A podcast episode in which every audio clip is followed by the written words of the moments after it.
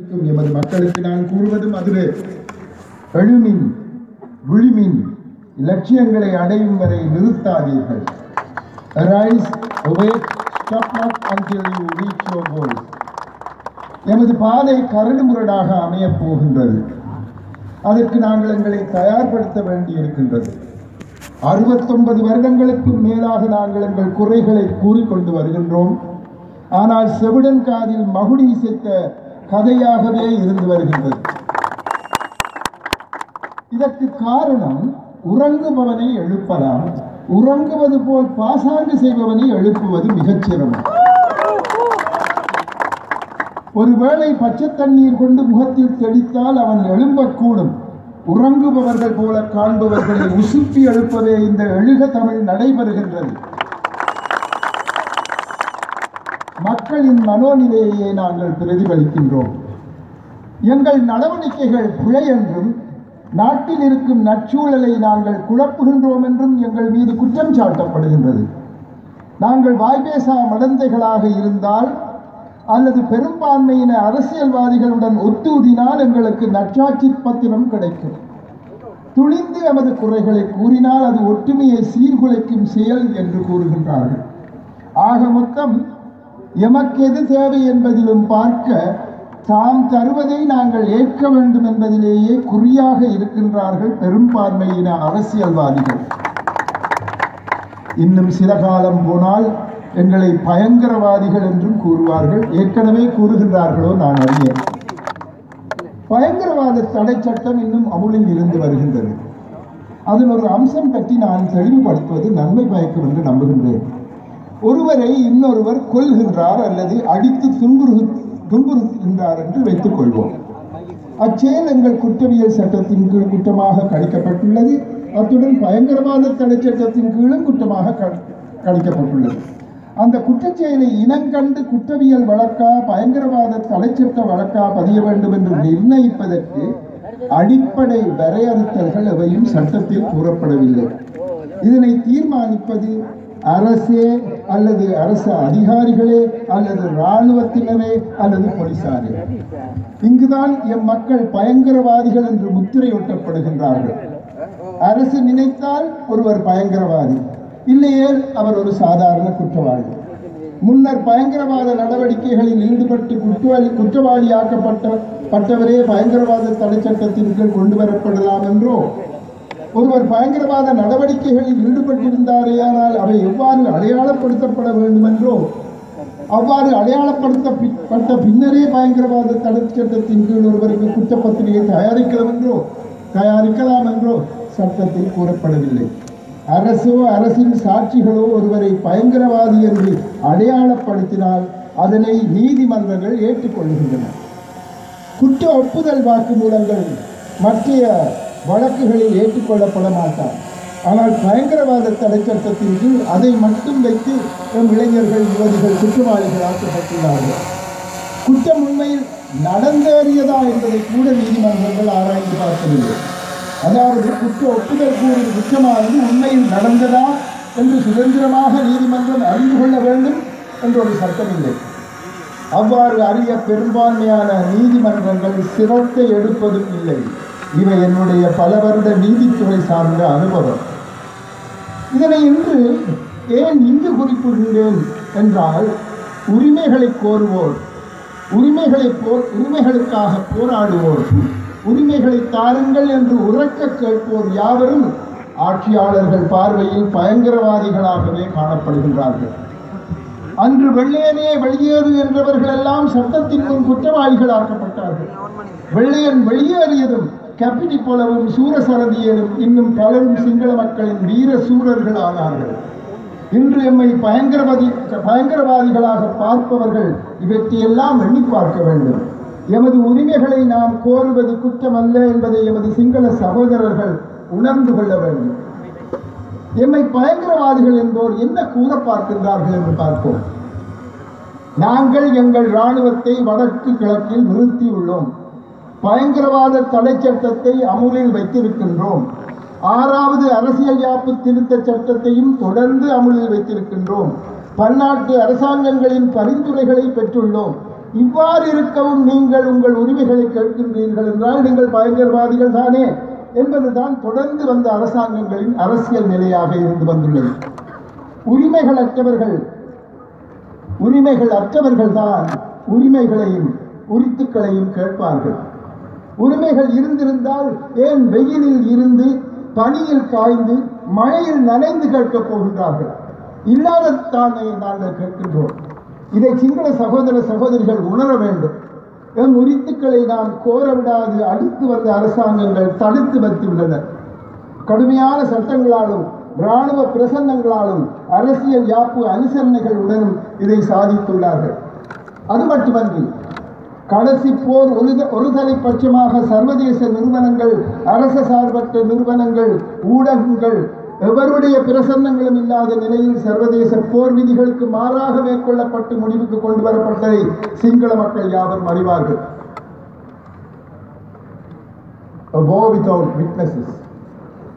அவ்வேளையில் கொல்லப்பட்டவர்கள் விடுதலை புலிகள் மட்டுமல்ல சாதாரண அப்பாவி பொதுமக்கள் பெருவாரியாக கொல்லப்பட்டார்கள். அவர்களின் எண்ணிக்கை திரிவுபடுத்தப்பட்டு மிக சொற்ப தொகையாக எந்தவித மனச்சாட்சியும் இன்றி சர்வதேச உலகிற்கு எடுத்து காட்டப்பட்டுள்ளது இதனால் விளைந்ததுதான் சர்வதேச போர்க்குற்ற விசாரணை முன்மொழிவு. இந்த தீர்மானம் இரண்டாயிரத்தி பதினைந்தாம் ஆண்டு செப்டம்பர் மாதம் ஐக்கிய நாடுகள் சபையில் சமர்ப்பிக்கப்பட்ட போது சர்வதேசமும் இலங்கை அரசாங்கமும் ஒன்றிணைந்து அதனை ஏற்றுக்கொண்டார்கள். கன்சென்சஸ் ரெசல்யூஷன் இருந்த போதிலும் ஒன்றரை வருடங்கள் கழிந்த பின்னரும் இலங்கை அரசாங்கம் தான் அளித்த முக்கிய வாக்குறுதிகளை இதுகாரும் நிறைவேற்ற முன்வரவில்லை. எனக்கு முன்னர் பேசியவர்கள் அதை பற்றி குறிப்பிட்டார்கள். அண்மையில் இன்னொரு கேப்பாப்புலவு மக்களை காண சென்றிருந்தேன். போகும் வழியெல்லாம் ஏக்கர் ஏக்கரான காடார்ந்த நிலகங்களை கான்கிரீட் கட்டைகள் நாட்டி கம்பி போட்டு கையகப்படுத்தி வைத்துள்ளார்கள் படை வீரர்கள் அவற்றிலே மக்களின் உறுதிக்காணிகளும் அடங்குவன. தம் சொந்த இடங்களுக்கு எம் மக்கள் திரும்பிச் செல்வதற்கு ஆங்காங்கே தடையாக உள்ளார்கள். இராணுவத்தினரும் கடைப்படை வீரர்களும் ஆகாயப்படை வீரர்களும். அதற்கு எதிராக எம் மக்கள் ஆர்ப்பாட்டம் செய்தால் அவர்களை துன்புறுத்துகின்றார்கள். ஏன் என்று இவர்களிடம் கேட்டால் பாதுகாப்புக்கு அவசியம் என்கின்றார்கள். யார் பாதுகாப்புக்காக இந்த அடாவடித்தனம்? எங்கள் பாதுகாப்புக்காகவா அல்லது உங்கள் பாதுகாப்புக்காகவா அல்லது அரசியல்வாதிகளின் பாதுகாப்புக்காகவா என்று கேட்டால் அதில் இல்லை எங்களுக்கு உங்கள் பாதுகாப்பு தேவையில்லை என்று திரும்ப திரும்ப கூறுகின்றோம். போதிய போலீசார் இருந்தால் பொறுப்பாக அவர்கள் பாதுகாப்பு வழங்குவார்கள் என்று நாங்கள் கூறினால் அதற்கு அவர்கள் செவிசாய்க்கின்றார்கள் இல்லை.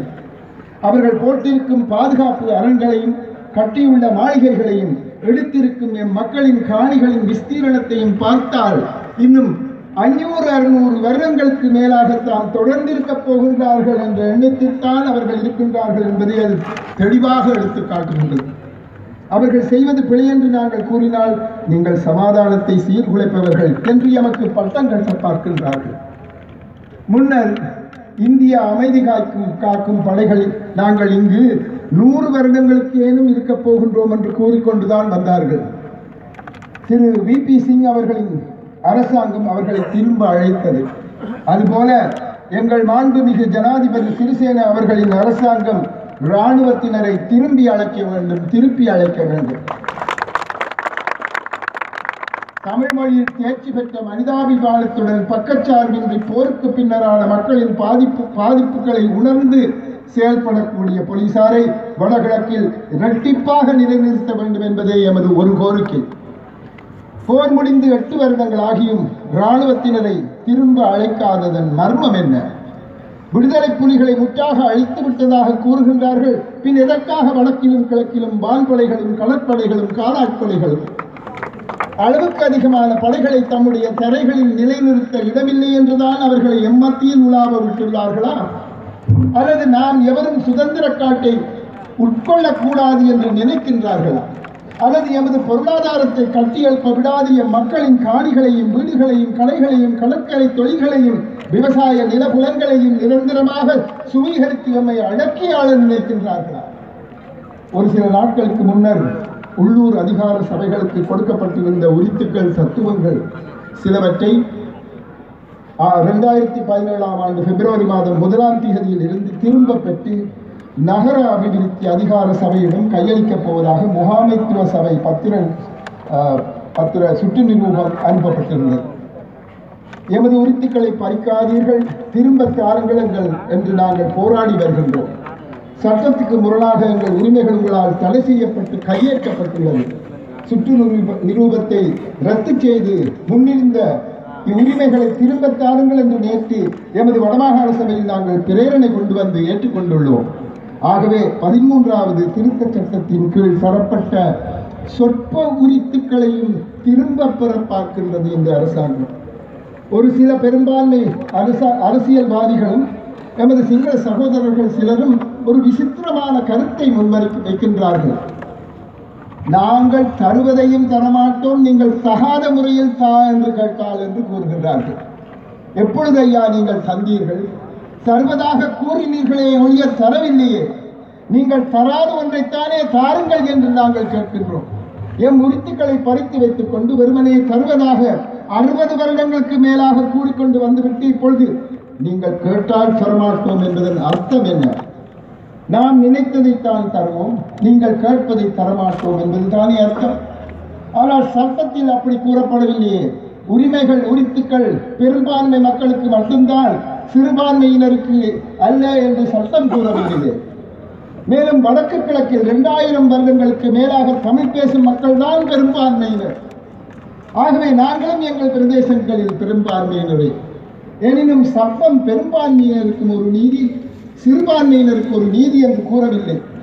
ஒவ்வொரு தனி மனிதருக்கும் சில பல உரித்துக்கள் இருப்பதை சட்டம் அங்கீகரிக்கின்றது ஏற்றுக்கொள்கின்றது. அதற்கு மேலாக குழுமங்களின் மனித குழுக்களின் உறுத்துக்களையும் சட்டம் ஏற்றுள்ளது.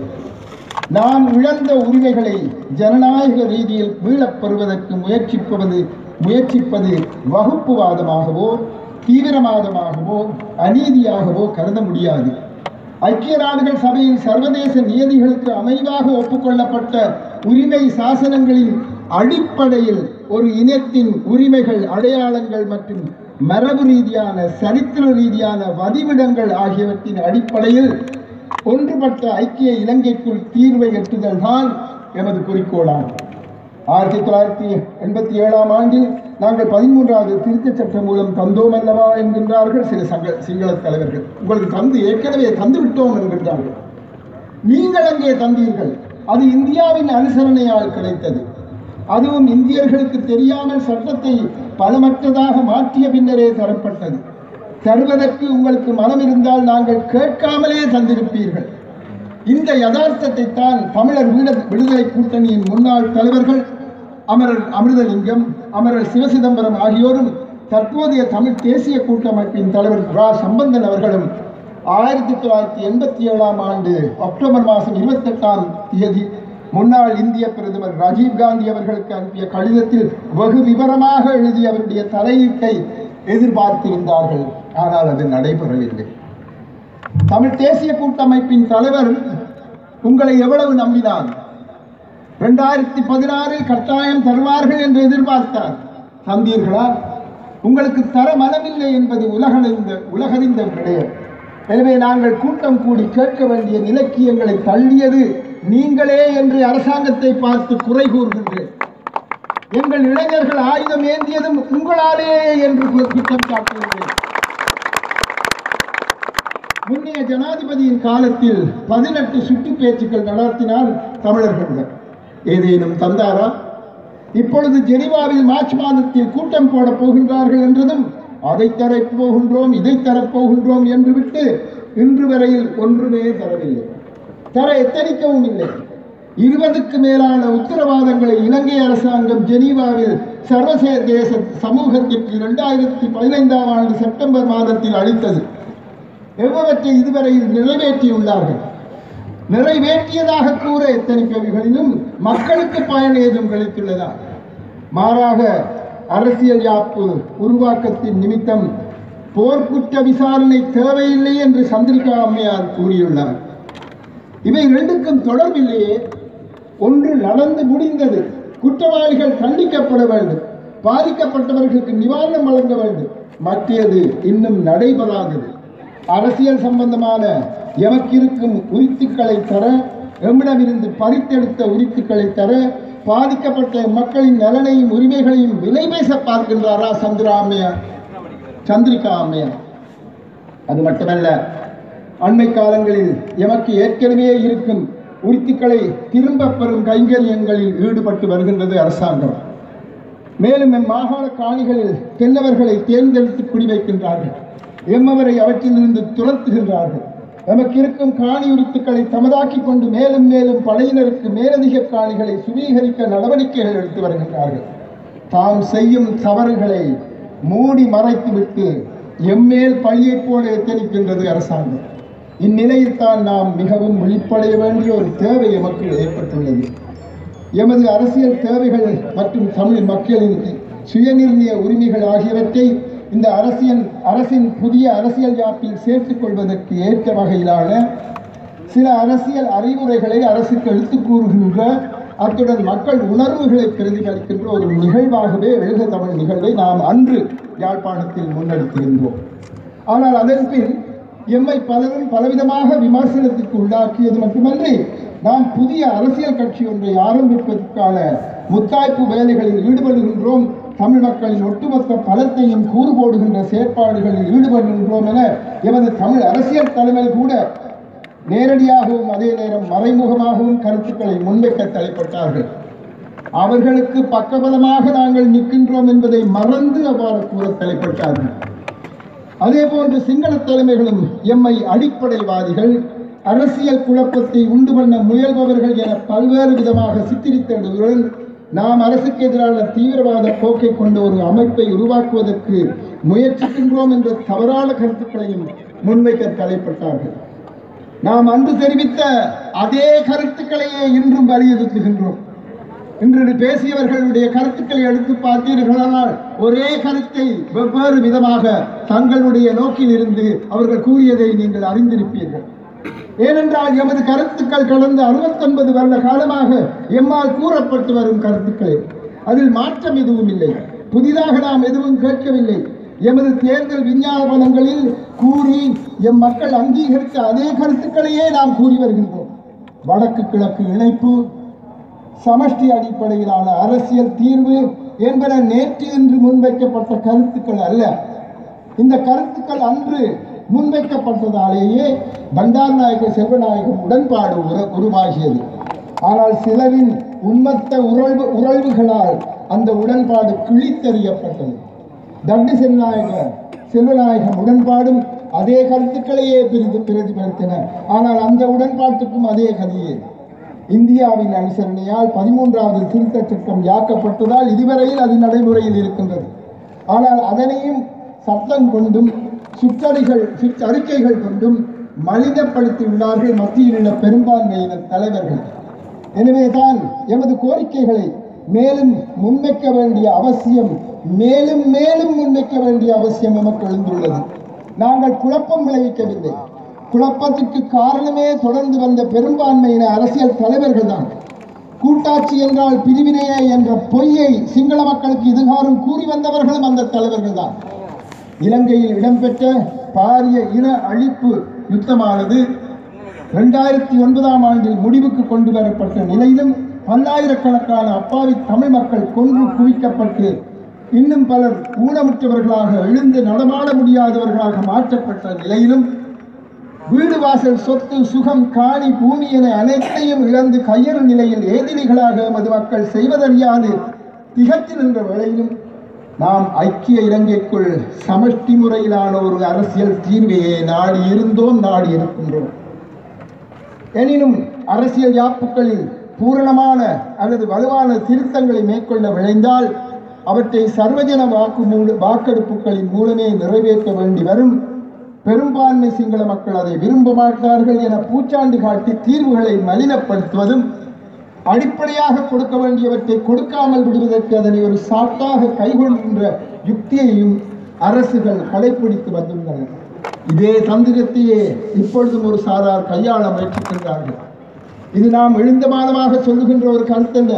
இந்த அரசில் அங்கம் வகிக்கின்ற இரு பெரும்பான்மை அரசு கட்சிகளும் இந்த நாட்டின் அரசியல் அமைப்பு ஒட்டியாட்சிக்கு அமைவாகவே தொடரும் என்றும் இந்த நாட்டில் சமஷ்டி அரசியல் அமைப்புக்கு இடமில்லை என்றும் இந்த நாடு மதசார்பற்ற நாடாக மாறாது என்று உறக்க கூறுவதை நாம் காண்கின்றோம்.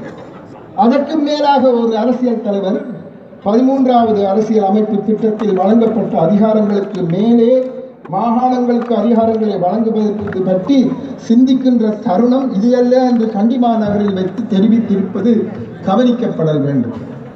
இவற்றையெல்லாம் பார்க்கின்ற போது அரசியல் அமைப்பு திருத்தத்தில் இப்போது இருக்கின்ற நிலையை விட ஒரு சிறு முன்னேற்றம் கூட ஏற்படும் என்று எண்ண தோன்றவில்லை. இது நமக்கு ஒரு புதிய வெளிச்சத்தை காட்டியுள்ளது. யாழ்ப்பாணத்தில் நடந்த முதலாவது எழுக தமிழ் நிகழ்ச்சியையும் விட உறுதியாகவும் ஆக்ரோஷமாகவும் எமது கோரிக்கைகளை முன்வைக்க வேண்டிய தேவை இப்போது ஏற்பட்டுள்ளது என்பதை உங்கள் அனைவருக்கும் கூறி வைக்க விரும்புகின்றேன்.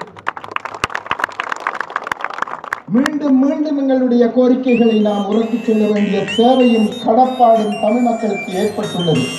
அந்த வகையிலே இந்த எழுக தமிழ் நிகழ்வானது மேலும் முக்கியத்துவம் பெறுகின்றது. வெளிநாட்டவர்கள் எம் நாட்டில் யுத்தம் முடிந்தபின் நடந்து வருவதை நன்றாக உணர்ந்துள்ளார்கள். ஆகவே ஜனநாயக விழுமியங்களுக்கு அமைவான எங்களுடைய நடவடிக்கைகளை வெளிநாட்டு அரசாங்கங்கள் வரவேற்கின்றன என்றே நான் கூறுவேன். அண்மையில் ஒரு வெளிநாட்டு தூதுவர் ஏன் சமஷ்டிக்கு உங்கள் நாட்டில் எதிர்ப்பு காட்டுகின்றார்கள்? சமஷ்டி முறைதானே யாவரையும் சேர்த்து கொண்டு முன்னேறக்கூடியது என்று எனக்கு கூறினார். அதற்கு நான் சொன்னேன் பிரித்தானியர் வெளியேறும் போது பெரும்பான்மை இனத்தவர்களுக்கு கூடிய அதிகாரங்களையும் வலுவையும் கொடுத்து சென்று விட்டார்கள். அதை தொடர்ந்து தக்க வைக்கவே அவர்கள் சமஷ்டியை பிரிவினை என்று கூறுகின்றார்கள் என்றேன். அவர் சிரித்தார். நாம் முன்னெடுக்கின்ற இந்த எழுக தமிழ் என்ற நிகழ்வு தமிழ் பேசும் மக்களுக்கு கிடைக்க வேண்டிய உரிமைகளை ஜனநாயக முறைப்படி கேட்டெடுத்து பேணி பாதுகாப்பதற்கான ஒரு முயற்சியை தவிர அரசியல் குட்டியை குழப்பும் எண்ணமோ அல்லது வேறு எந்த கவல நோக்கோ நமக்கில்லை மாறாக இந்த நாட்டில் இரண்டாயிரம் ஆண்டுகளுக்கு மேலான பூர்வீக பாரம்பரியத்தை கொண்ட தனித்துவமான ஒரு தேசிய இனம் தமது இருப்பை உறுதி செய்து தம்மைத்தானே ஆளக்கூடிய ஒரு நிலையை உருவாக்குவதற்கு ஏற்ற ஒரு அரசியல் அமைப்பை பெற்றுக்கொள்ளவே விளைகின்றது எமது நடவடிக்கைகளை சர்வதேச அரசியல் அமைப்புகளும் மற்றும் ஐக்கிய நாடுகள் ஸ்தாபனங்களும் நன்கு உணர்ந்து எமக்கு பூரண ஒத்துழைப்பு வழங்க வேண்டும் என்று நாம் விரும்புகின்றோம். எங்கள் அரசியல் கோரிக்கைகள் நியாயமானவை. நாங்கள் பிரிவினை கோரவில்லை. சமஷ்டியையே கேட்கின்றோம். கனடா பெல்ஜியம் சுவிட்சர்லாந்து போன்ற நாட்டை ஒருமைப்படுத்தி தன்மானத்துடன் ஐக்கியத்துடனும் அவர்களைப் போல் வாழ நாங்கள் விரும்புகின்றோம். எனினும் நாங்கள் அரசாங்கத்திடம் கேட்க வேண்டிய கேள்விகள் சில உண்டு அவை பின்வருமாறு. ஒன்று யுத்தம் முடிவடைந்து எட்டு ஆண்டுகள் பூர்த்தியடைய இருக்கும் நிலையிலும் இராணுவத்தினால் கையக கையகப்படுத்தப்பட்ட ஆயிரக்கணக்கான ஏக்கர் நிலங்கள் இன்னும் முழுமையாக விடுவிக்கப்படாதது ஏன்? மேலும் மேலும் கூடிய காணிகளை கையகப்படுத்த விளைவது ஏன்? எமது சில உரித்துக்களை தட்டி பறித்து அதிகார சபை ஒன்றிடம் கையளிக்க பார்ப்பதன் தாற்பயம் என்ன? சட்டத்துக்கு புறம்பாக வெளிமாகாணங்களில் இருந்து கொண்டு வந்து வ- வடமாகாணத்தினுள் பலாத்காரமாக குடியேற்றியுள்ள சிங்கள குடியேற்றவாசிகளின் இருப்பிடங்களை தமிழ் உள்ள உள்ளூராட்சி வட்டாரங்களுடன் சேர்க்க முனைவதன் தந்திரம் என்ன? இந்த வார்ட்ஸ் லோக்கல் அத்தாரிட்டி வார்ட்ஸோடு சேர்க்கின்றார்கள் தற்போது இரண்டாவது புத்த கோவில்கள் அமைப்பது தொடர்பில் நாம் மிக தெளிவான கருத்துக்களை முன்வைத்திருந்தோம். புத்த கோவில்கள் கட்டுவதில் எமக்கு எவ்வித ஆட்சேபனைகளும் இல்லை. ஆனால் புதிதாக அமைக்கின் அமைக்கப்படுகின்ற கோவில்கள் எந்த மதம் சார்ந்ததாக இருப்பினும் எங்கே எப்படி எவரால் அமைக்கப்பட வேண்டும் என்பதிலேயே கருத்து முரண்பாடுகள் தோன்றியுள்ளன. இதை நாங்கள் சென்ற முறையும் கூறியிருந்தோம். பௌத்த மதத்தை சார்ந்த மக்கள் வாழ்கின்ற பகுதிகளில் புத்த கோவில்களை அமைப்பதற்கு நாம் எவ்வித மறுப்புகளையும் தெரிவிக்கவில்லை. அவர்கள் அவற்றுக்கான உரிய அனுமதிகளை முறையாக பெற்று புதிய கோவில்களை அமைத்துக் கொள்ள முடியும். அப்படியல்லாது பௌத்தர்கள் வரும் நிரந்தரமாக குடியிருக்காத பகுதிகளில் எந்தவித முன் அனுமதிகளும் இன்றி தனியார்களின் காணிகளிலும் இராணுவத்தினர் உதவியுடன் அடாத்தாக கை கைப்பற்றப்பட்ட அரச காணிகளிலும் புதிய புதிய பௌத்த கோவில்களை அமைப்பதும் பிற மத வழக்க தலங்களை இடித்து அழிப்பதுமாகிய செயல்பாடுகளில் ஈடுபடுவது எதற்காக? யாழேந்திரன் அவர்கள் பத்து இடங்களில் இவ்வாறு இங்கு நடந்திருப்பதாக சற்று முன்னர் குறிப்பிட்டார். மூன்றாவது பாரிய உடல் உபாதைக்கு உள்ளான அங்கவியினர்கள் வன்னி மாவட்டத்தில் மட்டும் ஆயிரக்கணக்கில் உத- உதவிக்காக காத்திருக்கின்றார்கள். எனினும் அரசினால் வழங்கப்படுகின்ற நிதி முன்னூறு பேர் முன்னூறு பேர் வரையான பயனாளிகளுக்கு மட்டுமே வழங்கக்கூடியதாக இருக்கின்றது. இந்த நிலையில் உதவி பெறுநர் ஒருவர் மரணிக்கின்ற வேளையில் தான் இன்னொருவருக்கு அந்த உதவி கிடைக்கக்கூடிய துர்ப்பாக்கிய நிலைக்கு அவர்கள் தள்ளப்பட்டுள்ளார்கள். போரினால் பாதிக்கப்பட்டவர்களுக்கு புனர்வாழ்வு அளிக்கின்றோம் என பெருமளவில் விளம்பரம் வெளிநாட்டில் எல்லாம் விளம்பரம் செய்யும் அரசு மிகவும் அவசரமான அடிப்படை தேவைகளை கொண்ட மாற்றுத்திறனாளிகளுக்கு அல்லது அங்கவீனர்களுக்கு கூட உதவ முடியாதிருப்பது ஏன்? அசூயையா? அக்கறையின்மையா? அலட்சியமா அல்லது அரசியல் பழிவாங்கலா பொறுத்து வீடுகள் வேண்டாம் என்றதும் வங்கிக் கடன் பெற்று வீடுகள் கட்டித் தருவதாக கூறப்பட்டது. ஆனால் திரும்பவும் பொறுத்து வீடுகளை மாகாணத்தில் அறிமுகப்படுத்த விளைவதன் மர்மம் என்ன? ஐந்தாவது பயங்கரவாத தடை சட்டத்தை கைவாங்காமல் அரசியல் கைதிகளை தொடர்ந்தும் சிறையில் அடைத்து வைத்திருப்பது ஏன்? ஆறாவது விடுதலை புலிகளை முற்றாக அழித்து விட்டதாக அரசாங்கம் அறிவித்த பின் புலிகள் திரும்பவும் வந்துவிட்டார்கள் அல்லது வரப்போகின்றார்கள் என்று பூச்சாண்டி காட்டுவது என்ன காரணத்திற்காக? அதுவும் எமது மக்கள் வன்முறை களைந்து ஒருமித்த ஒரு நாட்டினுள் சமஷ்டியே சிறந்தது என்று கனடா சுவிட்சர்லாந்து பெல்ஜியம் போன்ற நாடுகளின் முன்மாதிரியை எடுத்துக்காட்டி ஜனநாயக ரீதியாக அரசியல் நடவடிக்கைகளை கொண்டு செல்ல முன்வந்திருக்கும் இந்த நேரத்திலே இவ்வாறான பொய்யான புனைந்துரைகளை பகர்வதின் நோக்கம் என்ன? ஏழாவது காணாமற் போனவர்கள் சம்பந்தமாக வலுவற்ற ஒரு சட்டத்தை கொண்டு வந்துவிட்டு அதை கூட நடைமுறைப்படுத்த முன்வராததின் காரணம் என்ன? இறுதியாக ஒரு முக்கிய விடயத்தை இந்த மட்டக்களப்பு மண்ணில் கூற விரும்புகின்றேன். இன்றைய நிலையில் இந்த நாட்டில் தமிழ் மொழியை பேசுகின்ற தமிழ் மற்றும் முஸ்லிம் சகோதரர்கள் ஒன்றாக இணைந்து கொண்டு அரசின் நடவடிக்கைகளுக்கு எதிராக குரல் கொடுப்பதற்கும் எமது அரசியல் உரிமைகளை வென்றெடுப்பதற்கும் அவற்றை பாதுகாப்பதற்கும் தொடர்ந்து முயற்சிக்க வேண்டும். தமிழ் மக்களுக்கு எதிரான யுத்தத்தில் அரசு ஈடுபட்டிருந்த வேளையில் தமது போர் யுக்திகளை முன்னெடுப்பதற்கும் இன்னும் பல்வேறு தேவைகளுக்கும் முஸ்லீம் அரசியல் கட்சிகளை தம்முடன் இணைத்துக் கொண்டு அவர்களுக்கு மேலதிக அமைச்சுக்கள் என பல சலுகைகளை வழங்கி தமிழ் பேசும் மக்களிடையே பிரிவினையை வளர்க்க முற்பட்டது. இன்று தமிழ் மக்களுக்கு எதிரான ஆயுத போராட்டம் முடிவடைந்த நிலையில் பெரும்பான்மை இனத்தின் கழுகு பார்வையை முஸ்லிம் சகோதரர்கள் மீது திருப்பி முஸ்லிம்களின் வணக்கத்தலங்களை உடைப்பதும் குடியேற்றங்கள் தொடர்பில் இன ரீதியான கருத்துக்களை முன்வைப்பதும் துவேச மனப்பான்மையை வளர்ப்பதும் எதற்காக?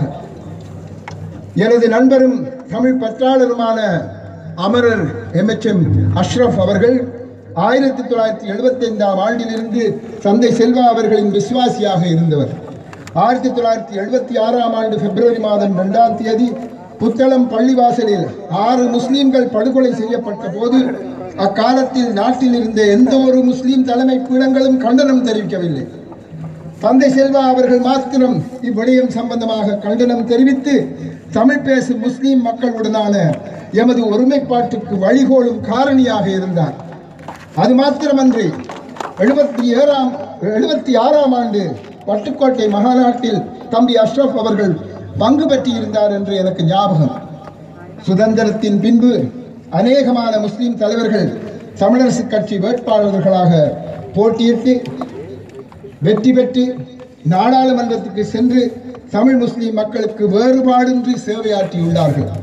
கிழக்கு மாகாணத்தில் தமிழர்களும் முஸ்லிம்களும் பிட்டும் தேங்காய் திருவலும் போல ரெண்டர கலந்தவர்கள் பிரிக்கவே முடியாதவர்கள் என்று கூறியவர் வேறு யாரும் அல்ல காலஞ்சென்ற அமரர் அஷ்ராஃப் அவர்களே. மேலும் முஸ்லிம் மக்களில் பலர் தமிழ் மொழியில் மிக்க பாண்டித்யமும் புலமையும் கொண்டவர்களாக திகழ்ந்திருக்கின்றார்கள்.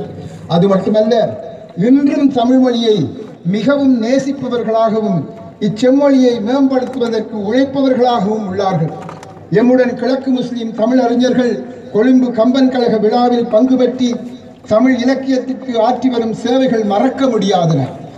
ஆனால் ஆயிரத்தி தொள்ளாயிரத்தி எண்பதாம் ஆண்டின் நடுப்பகுதிகளின் பின்னர் இடம்பெற்ற துரதிர்ஷ்டவசமான சம்பவங்களும் அரசியல் கருத்து வேற்றுமைகளும் எம் இரு சமூகத்தவர்களுக்கும் இடையில் இடைவெளியை உண்டாக்கிவிட்டது.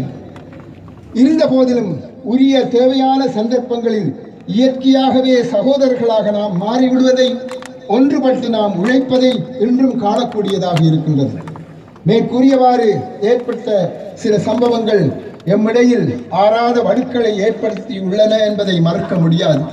இருந்த போதிலும் தமிழ் தாயின் புதல்வர்கள் என்ற முறையில் முன்னர் எவ்வாறு எப்படி ஒற்றுமையை நிலைநாட்டினோமோ அவ்வாறே இன்றும் வேறுபாடுகளை களைந்து எமது உரிமைகளை உரிமைகள் ஆட்சியாளர்களால் உதாசீனம் செய்யப்பட்டு பறிக்கப்படும் போது நாம் ஒன்று சேர்ந்து ஏகோபித்த குரலோடு எமது கோரிக்கைகளை முன்னெடுக்கவும் வென்றெடுக்கவும் முன்வர வேண்டும். தமிழ் முஸ்லீம் ஒற்றுமை முயற்சிகளை முன்னெடுப்பதற்கு தமிழ் மக்கள் பேரவை தன்னாலான அனைத்து முயற்சிகளிலும் ஈடுபடுவதுடன் சகல இன பாதுகாப்பிற்காகவும் நாம் அல்லும் பகலும் பாடுபடுவோம். எம்முடன் நீங்கள் அனைவரும் கட்சி பேதமின்றி பிரதேசவாதம் வர்க்க பேதமின்றி ஆண் பெண் பேதமின்றி மத பேதமின்றி அரசின் தவறான நடவடிக்கைகளை கண்டிக்க முன்வர வேண்டும். தமிழ் பேசும் மக்களுக்கு ஒரே அரசியல் தீர்வாக விளங்கக்கூடிய சமஷ்டி அரசியல் அமைப்பின் தேவையை வலியுறுத்த வேண்டும். முஸ்லிம் மக்களுக்கும் ஒரு சமஷ்டி அழகு வழங்கப்பட வேண்டும் என்பதில் நாம் உறுதியாக இருக்கின்றோம். கடைசியாக உங்களிடமிருந்து விடைபெறுவதற்கு முன்னர் ஒரு சில வார்த்தைகள் சிங்களத்திலே. சிங்கள ஜனதாவிட்ட மಟಕಿಯಾಣದೆ ಅಸ್ತಿಯನೋ சிங்கள ஜனதாவை ಅಪಟ ವಿರುದ್ಧನೆ ಅಪಿ ಏಗುಳ್ಳಾಂಟ ವಿರುದ್ಧನೆ ಸಿಂಗಲ ಜನತಾವಗೆ ඒගොල්ලන්ගේ නායකරු අපට විරුද්ධව මේ- මේ අ- අද එනකන් කරපු ඔය අ, ඒගොල්ලන් කරපු දේවල් තමයි අපට මේ විරුද්ධ වෙන්න අ, හේතුව. ඒ නිසා තමන්ලා අපිත් එක්ක එක්කව වෙලා ඔය කරපු වැරද්ද නිවැරදි කරන්න ඕන කියලා තමන්ලාගේ මං අහනවා. எமது ஒற்றுமையை கிறிஸ்தவ இந்து தமிழ் மக்களும் தமிழ் பேசும் இஸ்லாமிய மக்களும் ஏன் சிங்கள மக்களும் கூட உலகறிய செய்ய வேண்டும் இதற்காக எமது குரல்கள் யாவும் ஒருமித்து ஓங்கி ஒழிக்கட்டும் வாழ்க தமிழ் எழுக தமிழ். நன்றி வணக்கம்.